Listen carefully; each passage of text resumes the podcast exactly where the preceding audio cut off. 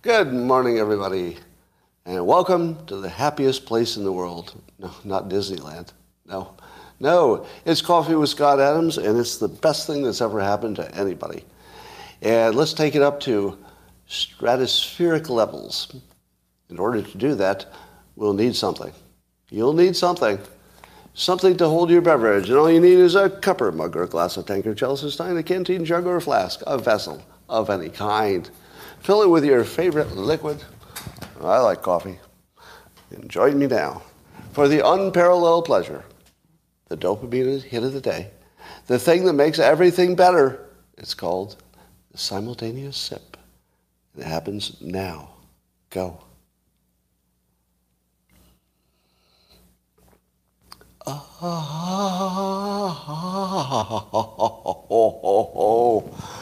That's so good. Pardon my caffeine orgasm. It was good for me. Well, I continue my quest to fly as close to the sun as I can. The Dilbert comic has only been partially canceled so far, meaning that some of the large newspaper chains have stopped running it uh, I don't know if they're canceling it or just not running it because of the content. But I continue to hit this theme of ESG. Today's comic will feature um, the CEO talking to Catbert, the head of head of HR, having a little conversation there. And I'll read it to you. Uh, the, CEO says to Catbert, uh, our ESG score will drop if we open a new factory that adds CO2 to the atmosphere. The CEO, CEO goes on, but we can balance that out by adding more diversity to our board. And Cat says, How much uh, CO2 do you plan to add? And the CEO says, One non binary board member's worth. That's right. If you're measuring ESG, you've got a score for environment and social things and governance and diversity and all that stuff. And it seems to me that if you're feeling a little weak in one, you could balance that out by being a little stronger in the other, right? Now, in reality, they probably give individual grades for all that stuff. but I thought it was funnier to treat it like it was one grade. Because in effect, it will be. Now, how many of you have been involved in any kind of a large organization that had any kind of data that I needed to track and report to people. Is anybody involved in that, that situation? A large organization where you had to collect data. Now, ESG is something that large organizations are doing that uh, is being sort of imposed from the outside, these standards for their environmental policies and their social policies and their governance. So you got all these outside forces. What happens in a situation where you have outside forces telling you to measure something that is very subjective. Another, no, well, it's not subjective um, conceptually. That's not subjective at all. But if you're going to decide what data counts and what doesn't, it starts getting really subjective. so you've got the most subjective situation you could. you know, for example, if you looked at a, at a company's uh, environmental impact, should you also consider their suppliers? How, do you decide that? Now, I think the answer is yes. You do consider their suppliers because the suppliers are part of the larger environmental thing. So the answer is yes. All right? Now, that's easy, right? Very objective. But what if one of the suppliers has no alternative? What if you can't make the thing you make without using that supplier, and that supplier is a little bit of a problem? And what if the thing you make is just essential for the country?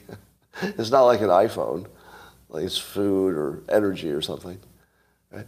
So you have all these situations where you might find that the only way to do something that's essential for the world is to put off a little more CO2 than you want to in one little area. So what, what does a company do when they've got a bad a bad score. And the only people who have access to the raw data is the company itself. So only the company itself really knows all of its inputs and outputs. And it gets to self-report what it's doing. How in the world could these numbers be useful and really comparable to anything else? They couldn't possibly be. Uh, by design, this is a system that's designed, it's designed to create liars out of everybody. That's what it's designed to do. Now, not intentionally, but the design of it will force people to lie just to get through the day. Yeah, yeah, that, that wasn't our CO2, that was a, a vendor. But we, we don't use that vendor anymore. You know, it's going to be, there's going to be, oh yeah, greenwashing will be the name for it. So I'm still, uh, still after ESG. Remember, I promised you that I would kill it by the end of the year. Now, of course, it's not the sort of thing that could ever be completely killed. But by the end of the year, I want everybody to know that the popular view of it is that it's bullshit. Meaning the, the, the, the view not from the top is that it's bullshit.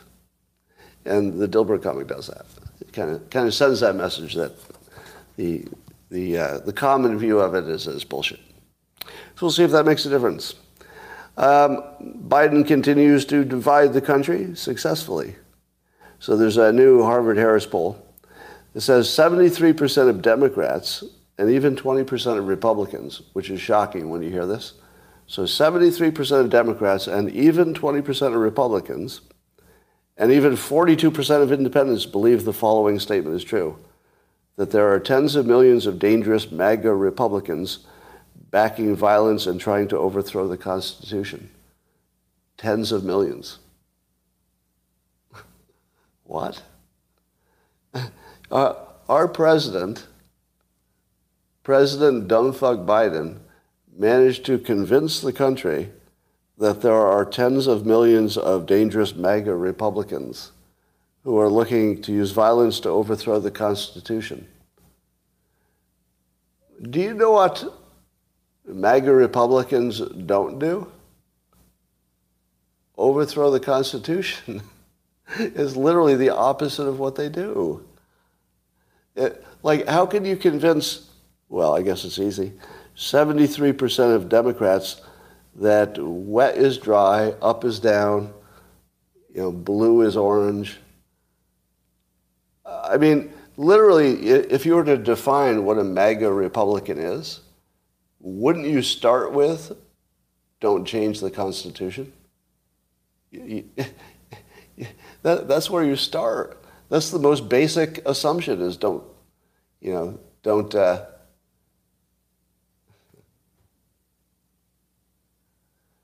All right, we'll hide you. So, most basic assumption. And what do you do with a president who convinces the country that it's having an imaginary civil war? I, I feel like that's the worst president you could possibly have. Somebody who convinces you that you're in a civil war when you're not. Has anybody walked outside in the last few weeks? Uh, how was the war? was it dangerous? Did, did you run into any of the tens of millions of dangerous MAGA Republicans looking to overthrow your Constitution? You know, when I joke about the fact that we're having an imaginary civil war, that's not a joke.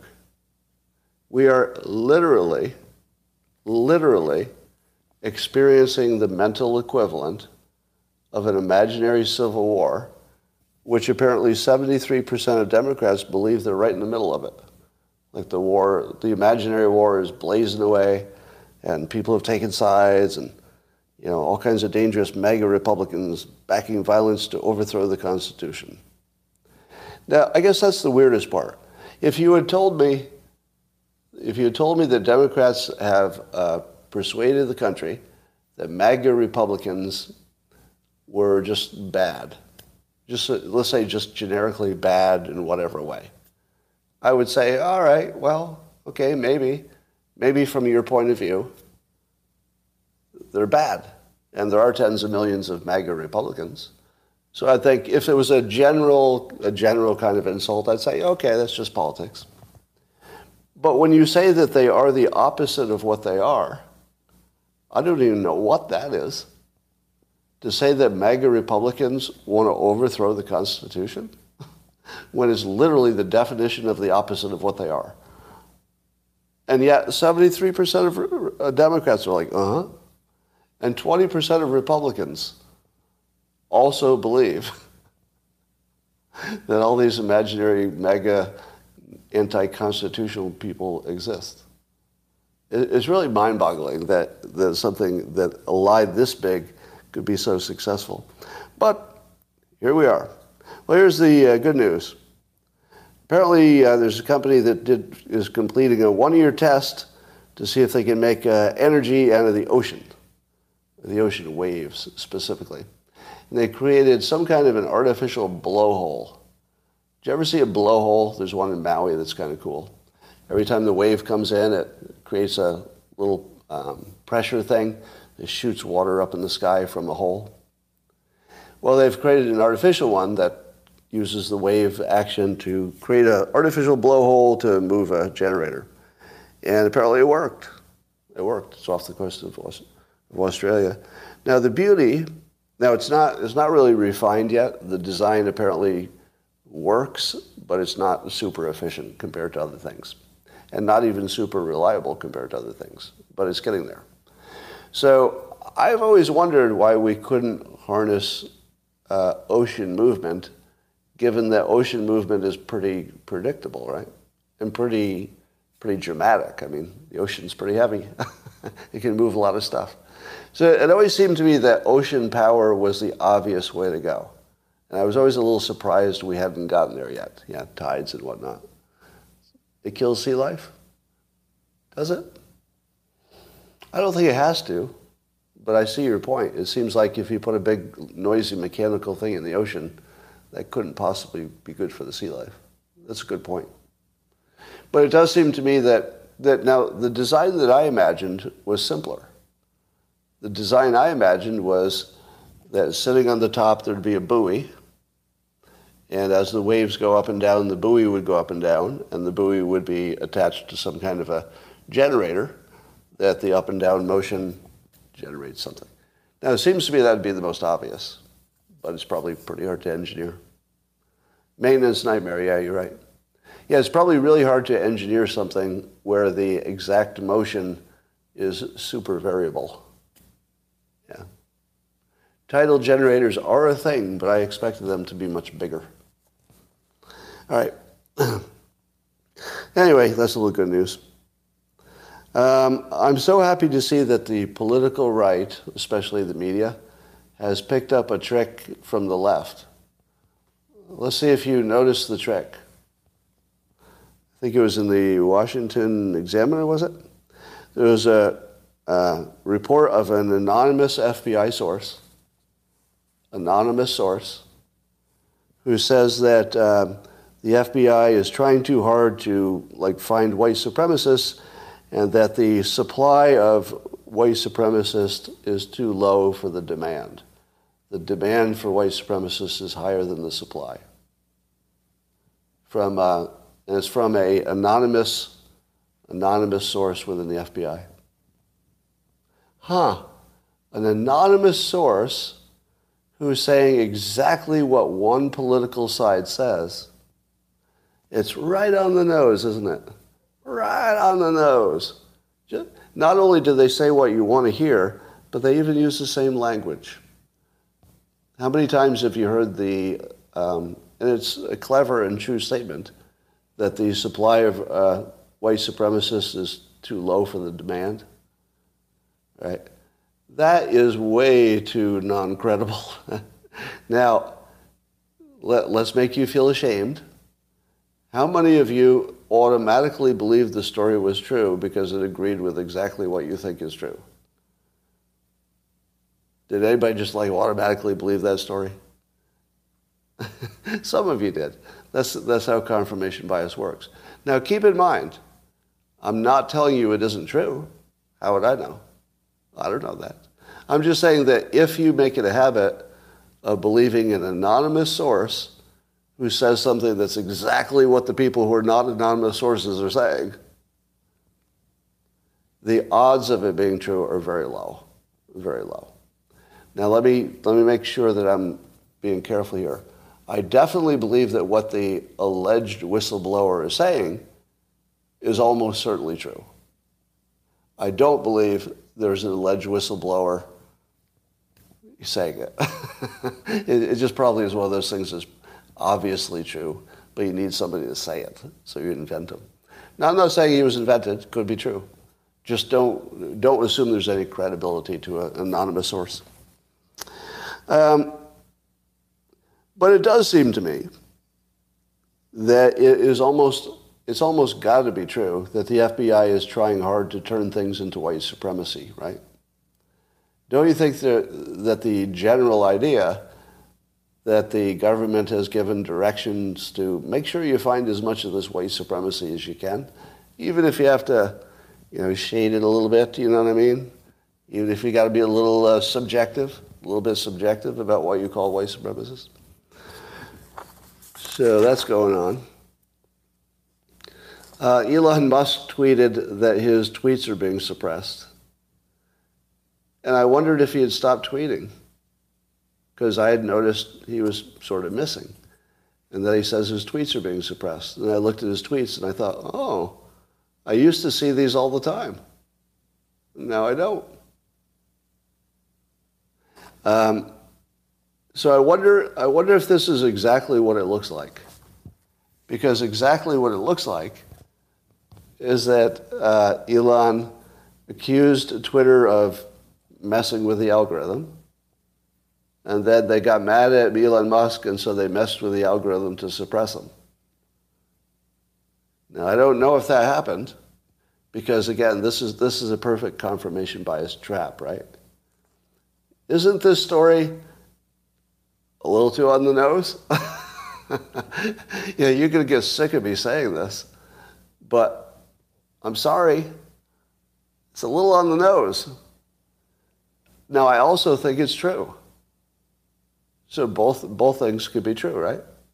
Something could be a little too on the nose because it's true. It doesn't always mean it's, it's false. Uh, you know, if we assume that Twitter treats everybody the same, then he would probably have some algorithm trouble too. Right. Being, a, being on the nose doesn't mean it didn't happen. It just means that that should, that should alert you to, uh, you know, a credibility question. That's all it should do. Yeah, I don't know. Um, it seems like my Twitter account is being suppressed, so why wouldn't his? So I'm assuming it's true. Sounds true. What, here's the part that I doubt. I doubt that somebody did it like as a, uh, a conscious act. I think maybe the algorithm did it. What do you think? I think the algorithm did it, but maybe it was just part of a you know some larger algorithmic thing. I think it's happening. I just don't know that somebody went in and tweaked the code to suppress Elon Musk specifically. Don't know about that. But it does look like he's, he's being suppressed. All right. Um, Thomas Massie had a tweet here. I guess Biden was on CBS 60 Minutes last night. And when asked about the uh, so called secrets from the Mar a Lago boxes, um, he said that no one has briefed him on the contents of those national security secrets but he thinks that you know other people are handling it. Uh, is that a problem? Well, no matter how you interpret this, it's very bad. I don't think there's a good way to interpret this, is there? Can you think of a good way? All right. Number one, if the contents of those boxes are truly important, meaning that they're secrets that matter, and the president hasn't been told, that's a very big problem. Would you agree? That if what's in there is important, and it's the number one headline, etc., and the President of the United States, the keeper of all of our secrets, hasn't been told, hasn't even been told, That's a gigantic, gigantic problem. You'd all agree with that, right? I mean, that's just obvious. Now, what if he has been told and he's lying on 60 Minutes? Well, given that the entire uh, reason for running for president was to stop all the lying, that's a big problem. it's a really big problem. So if he's telling the truth, it's a big problem. If he's lying, that's a big problem. What about the other possibility? That there's nothing important in the documents, and that's the reason he hasn't been told. That's a big problem. that's a really big problem. Is there a third possibility that's not a really big problem? Because these are all flaming red flags that the country is being screwed aggressively, like right in front of you. And it doesn't matter which one of those is true uh, or a memory lapse, right? If it's a memory lapse, it's a big problem. Every, every spin you could put on this, no matter how you interpret what it means, it's a big problem in terms of you know, the quality of our presidenting. So uh, I guess we've just gotten so beaten down by uh, incompetence or the appearance of it that we're willing to accept just about anything now. It's like anything goes at this point. Just crazy stuff. All right, what do you do in a country where everybody's crazy and nothing's getting done, it seems like sometimes? Well, I decided to see if I could take control of the country. And here's the funniest part about this You might think I'm kidding. but here's the thing it's completely doable. That doesn't mean I'm likely to get it done. The, the odds would be against me. But there's actually a path for me to take over the country. It's unlikely. It's unlikely. And if it worked, I'd probably get assassinated in a day. But the path has opened up. And here's what it looks like. Would you agree that neither, neither candidate, we assume that it's going to be Trump versus Biden, it's starting to look that way. Does it look like anybody has a plan to do anything about fentanyl? No, right? It doesn't look like it. I haven't even seen anybody talk about it in a way that even seems a little bit serious. Not at all. And it's like, what, it might be the biggest problem. You could argue what's the biggest problem. But our government is just missing in action. Now, we also have a Joe Manchin government, meaning that things are so close that all it takes is one person who is willing to vote on either side, and that person ends up controlling stuff. So I'm going to do a Joe Manchin play to try to control just enough people who would be willing to say, they don't have to commit to it, there would be no contract, but people would be willing to say that they would be a single issue voter this time. And the single issue would be, what the hell are you doing about fentanyl? And I would take, I would take an aggressive plan, even if I didn't know if it'd work, but at least be aggressive about it. And so here's the deal. I tweeted that um, whoever comes up with the best plan, if we can get 10 million people to commit, that they will vote for whoever has the best fentanyl plan. Now, again, they just have to say they will do it. There's no way to check their intention and there's no way to check if they voted. It's not a contract, right? You're not, you're not agreeing. Nobody's going to say you broke your word, right? That's, that's not part of this. I'm just saying that if you could get 10 million people to say, you know, if one of you assholes came up with something that looked like an actual plan, you might get my vote. If I can get 10 million people to say that, then they're going to have to come up with a plan and they're going to have to compete. So I don't want to control the country. I want the people who are running to control the country to give us a plan. And if one of them wants to compete, there's 10 million votes that are at least going to be leaning in your direction more than they would have. Right? And yeah, that's right. I, I don't vote, but that's a different topic. There's a reason for that. Now, um, someone pointed out on Twitter correctly that I've made this claim before that I could that I could talk about myself that I could be a single issue voter, and I've mentioned different things. For example, I could be a single issue voter on a president saying we're going to go gung ho for nuclear energy. We're, we're just going to like get rid of these regulations. We've got to build 20 of these in 10 years, whatever it is. And it wouldn't matter if it was Democrat or Republican. If, if any president said that, I would, I'd say, all right, that's probably so important. I'd be willing to put up with your other badness if I don't like it. What about the uh, school boards?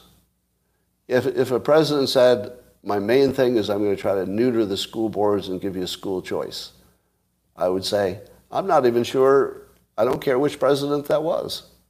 I don't care, Democrat or Republican. If you can do that for me, that would be such a big issue that I might be influenced by that one topic.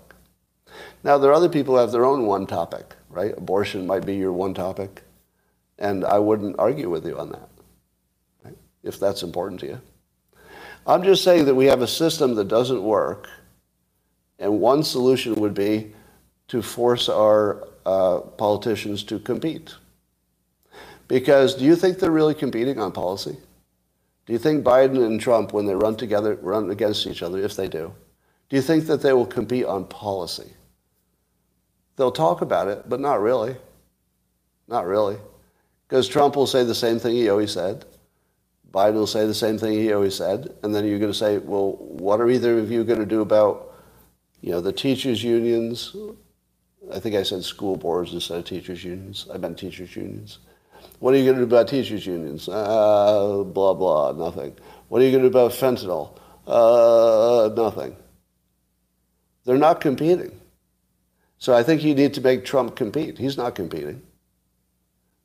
What has Trump offered? Fuck nothing, right? Nothing. A return to the way we were. That is so lame and pathetic. We need actual aggressive plans for making things better. Yeah, I mean, you assume Trump would uh, tighten up the border and stuff, but that's not going to help you with fentanyl too much. Yeah, there's the, the image of the dead people. Uh, make heroin cheaper than fentanyl. You know, let me also say that I don't know what the right answer is. I don't know what the right answer is. You know, some say legalize it all. Maybe. I mean, it might be. Maybe, maybe you just test it somewhere. Anything you can test, I'm not going to argue about. I'm going to say, well, then test it. Find out. Might be exactly what you need. Um, yeah, and the people saying that if you made heroin cheaper and legal, then the fentanyl wouldn't be competitive. But I don't know, is that the best we can do? is the best we can do to addict people to heroin instead of fentanyl? It might be. That might actually be the best we can do. But I think we could try harder than that. Um, so here's the interesting thing. January 6th is this major headline for you know however many months now. And it's based on the ridiculous assumption that whatever happened on January 6th was something like an insurrection or a coup. when when nobody can explain how people walking in into a building overthrows a country. Like nobody can explain that. Like, okay, suppose suppose they'd all gone in the Capitol and just sort of stayed there. Does that make them own the country? Do they get to make some legislation because they're squatting in the building? Would we just roll over and say, oh, well, they got our building. They got our building, right? So the ridiculousness of the claim that that was an insurrection attempt is insane. But here I'm doing an insurrection attempt right in front of you, and people will just ignore it. Because imagine if this works. Everything I'm doing is legal and transparent, so I don't have any legal risk. But I am literally, no joke, trying to take control of the government. Because if this works, it's very low, low likelihood, right? But if it worked, it would become a model for the next topic. And then I would just do it again. And I would just Joe Manchin this thing until the government had to compete. Now, what I want is to not have power.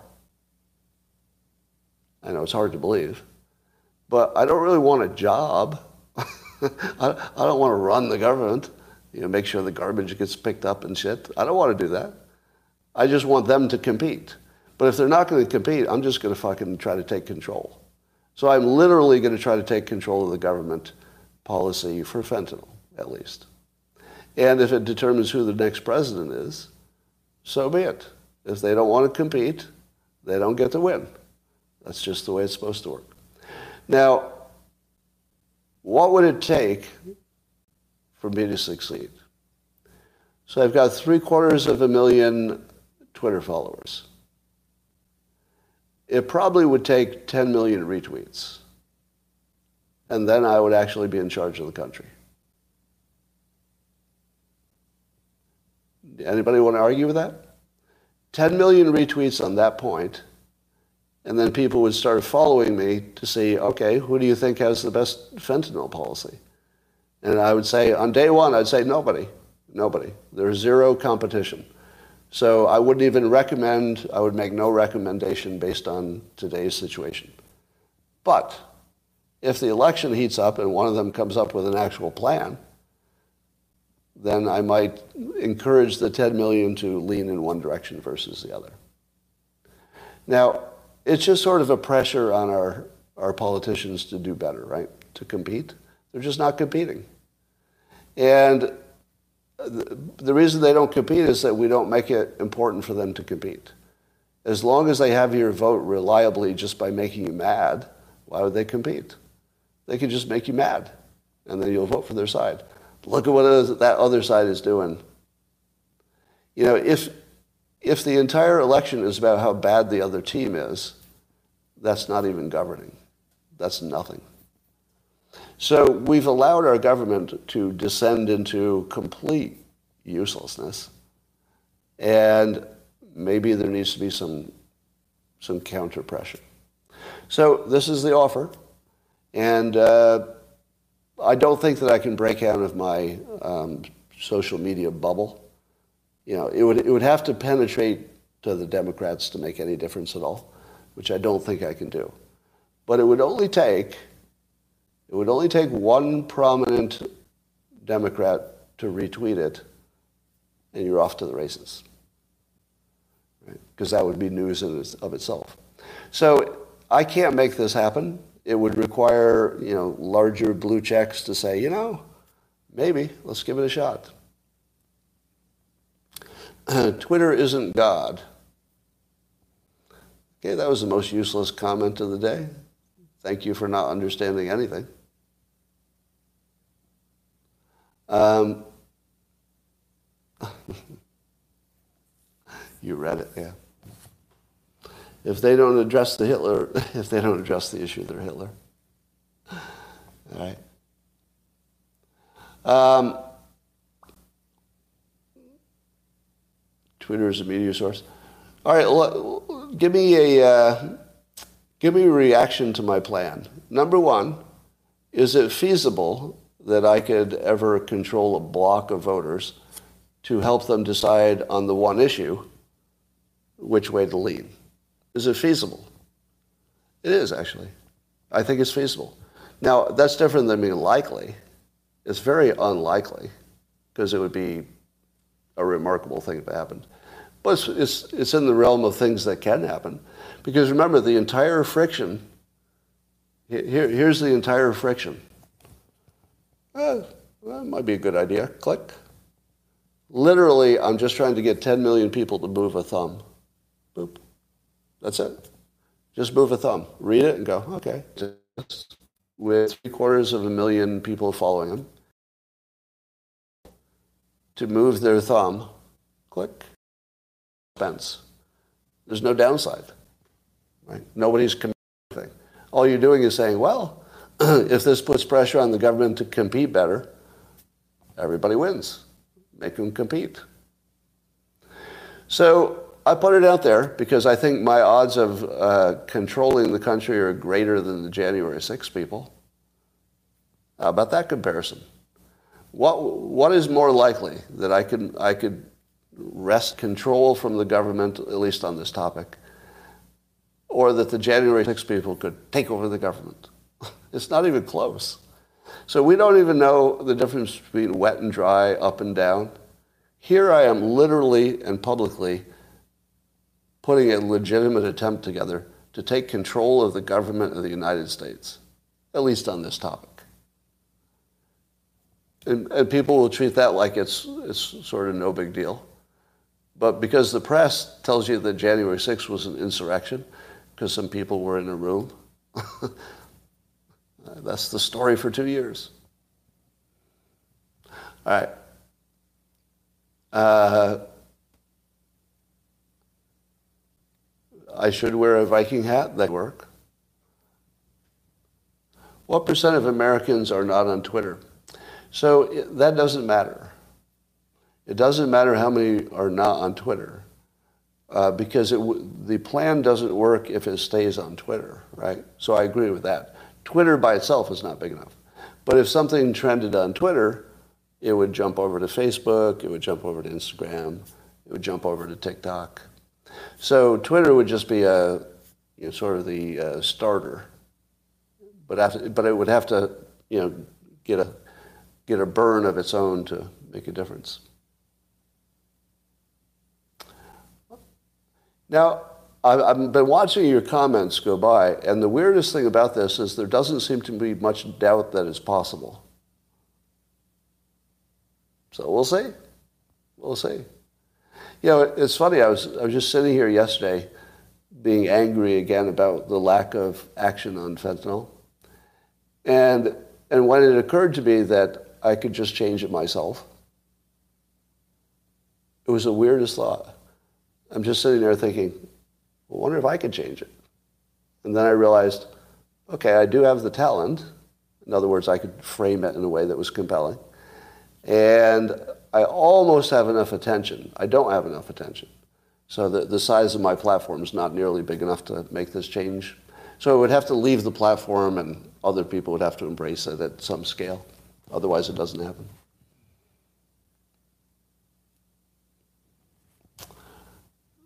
All right, Erica, if your only job over here, you're not the good Erica, you're the bad Erica. There's a bad Erica over here.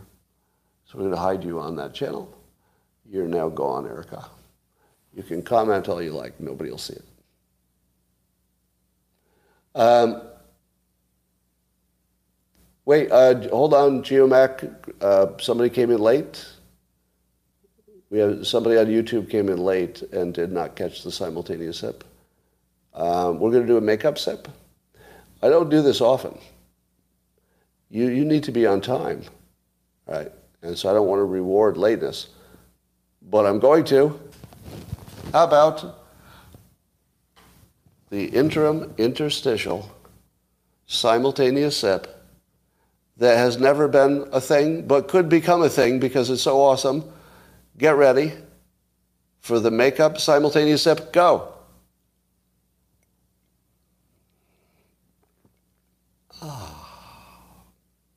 That was 50% because I care about my viewers and 50% because I was thirsty.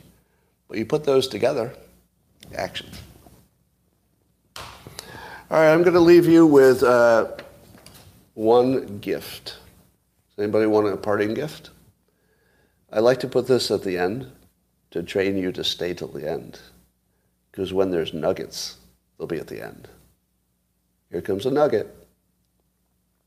I'm going to uh, hypnotize you.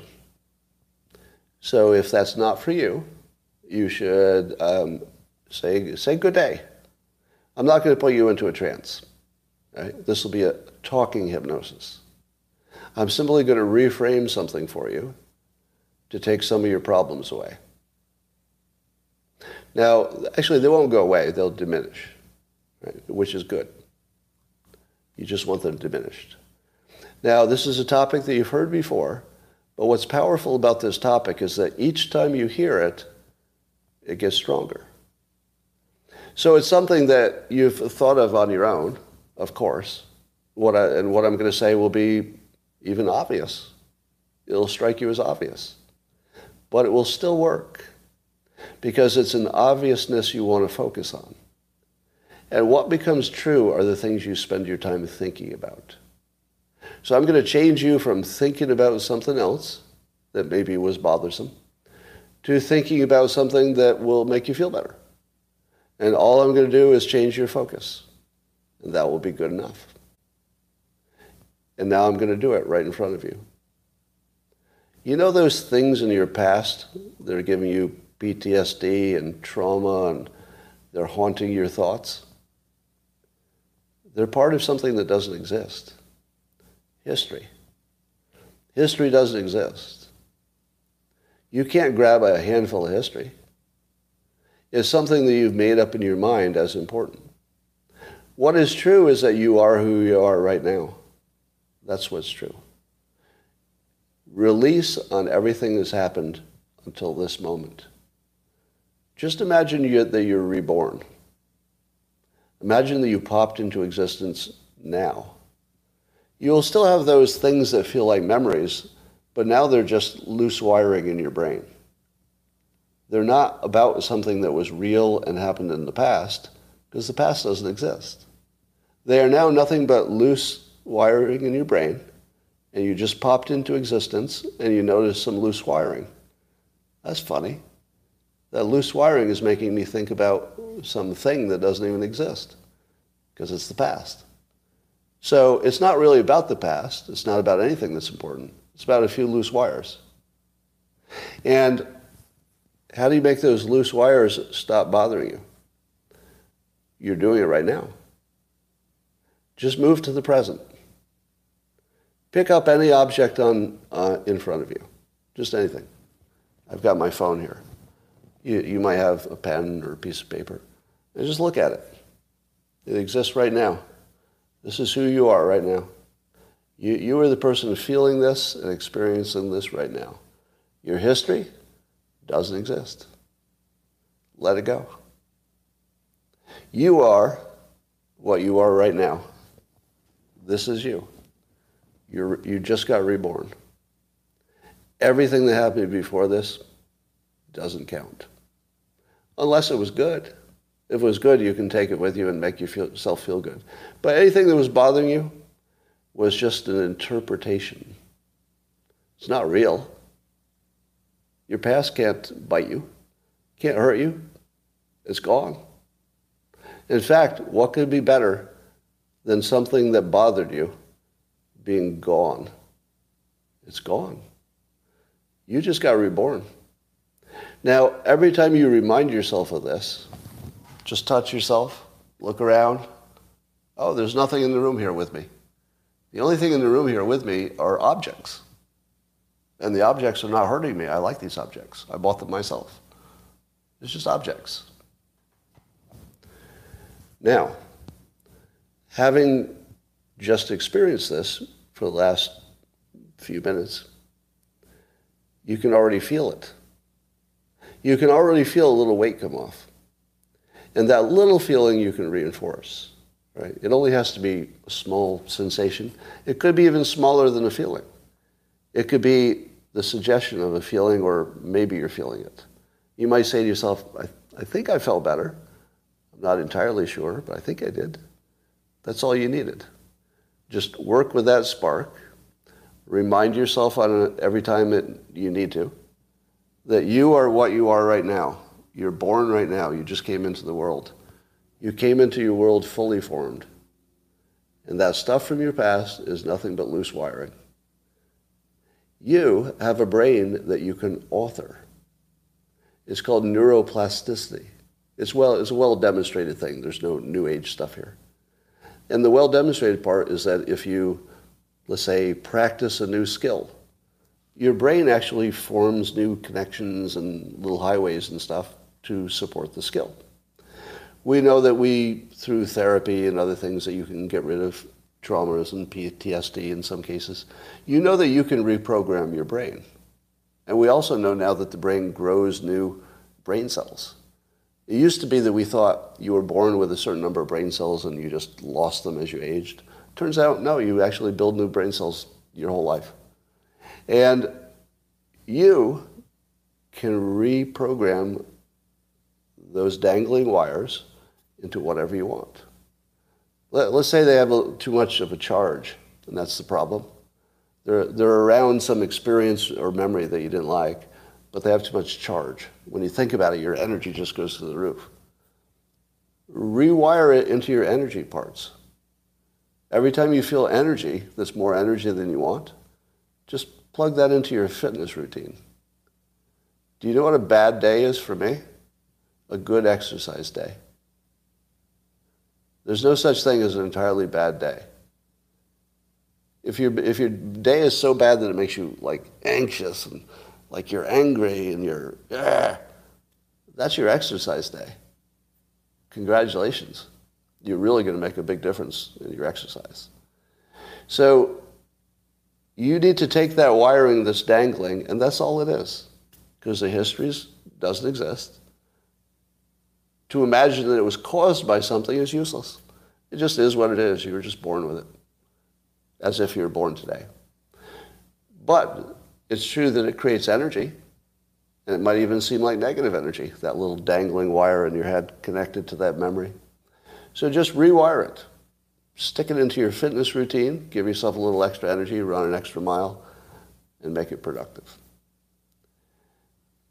Tomorrow is also a good place to live if you're willing to live there productively. Some people think about tomorrow. Some people think about tomorrow and then they have an extra thing to worry about. I think about tomorrow and I replace worry with curiosity. Here's another reframe. By the way, these are also from my book I'm working on now. Curiosity. Curiosity is one of the most powerful forces in human existence. We're designed to be curious because we would die if we weren't. Like we, we need to look into things. All right, what was that noise? Is this a danger? We have to be curious. You can't turn off curious. So if you've got something that worries you tomorrow, Try this reframe. I am so curious how this is going to turn out. It's not going to kill me. Most things are not going to kill you, right? Most things are just going to be annoying or embarrassing or you waste your time or you lose some money, whatever. But they don't kill you. So re- reframe your anxiety into curiosity. And here's the second way to do it. Imagine it's your last day on earth. I just watched a Joe Rogan clip on talking about, you know, seeing his uh, grandparent die and reminding him he, he has a short time on earth. So it made him more motivated to know that life is limited. You can do that too. Just say, hey, I'm only here for so long. Whatever comes after this, if anything, it's not going to be this. So let's just see what happens. Let, us just see if I can play this game this existence. I'll just play it like a video game. I'll just see what happens tomorrow. What would happen if I do this? I don't know. What would happen if I took that risk I was always afraid of? Not a physical risk, but like a social risk or a, uh, let's say, career risk. What would happen?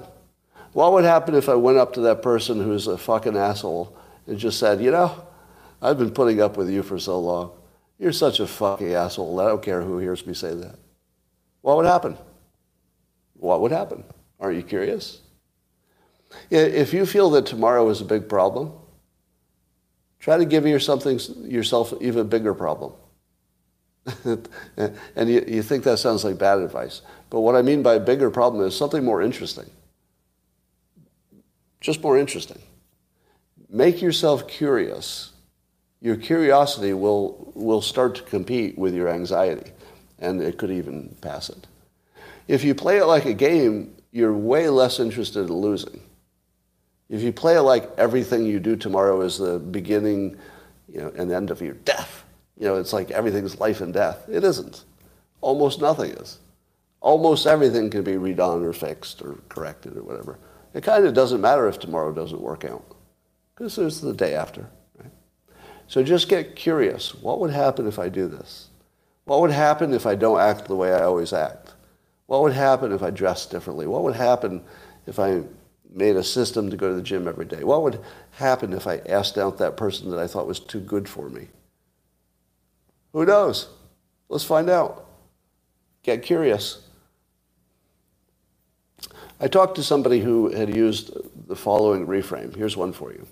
Imagine, imagine you go into a room full of strangers and you have to meet people and make conversation. Very scary for most of us, right? If you don't have those skills, very scary. But now suppose I told you, right, I'm going to hire you and I'm going to pay you very well. You're going to be really well paid to do this. I want you to go into that party of strangers and pretend, just pretend to have social skills. And just meet as many people as you can, and I'll even give you, I'll give you a bonus for how many people you meet. Completely sober. Now, how many people would have a much easier time doing it knowing it's not for themselves? They're just doing it as a job. It doesn't even matter if anybody turns you down. Well, it's just, you know, I'll just go to the next one. It's just a job.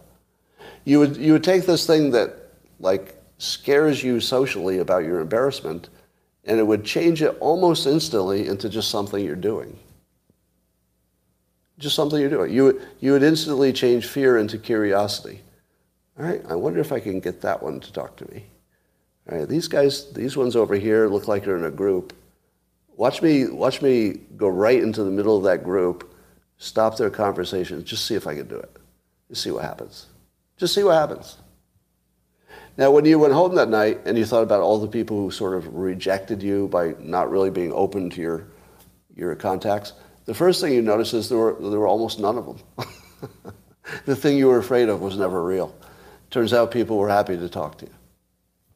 Surprise. People were just happy to talk to you because they had the same problem you did.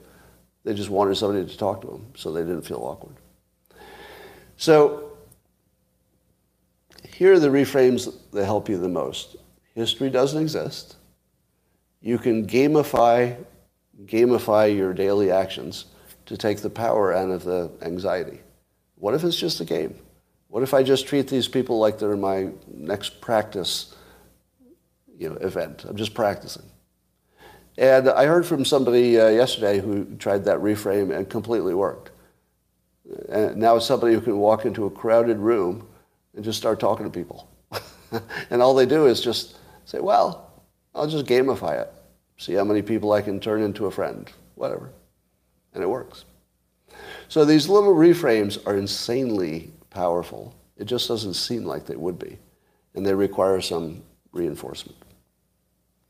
Now, I love looking at your comments when you get quiet in terms of saying what I'm saying is either good or bad when you're telling me that what I'm saying is either good or bad as I'm saying it, I know I'm not having the same impact because those are just your reflexive responses.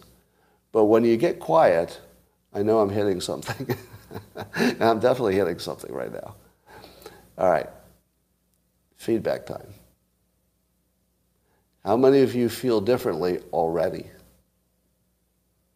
Just right now. How many of you feel different right now? On locals, they're a little faster, and it's mostly yeses. It's like a stream of yeses. YouTube catching up, all yeses. Yeah.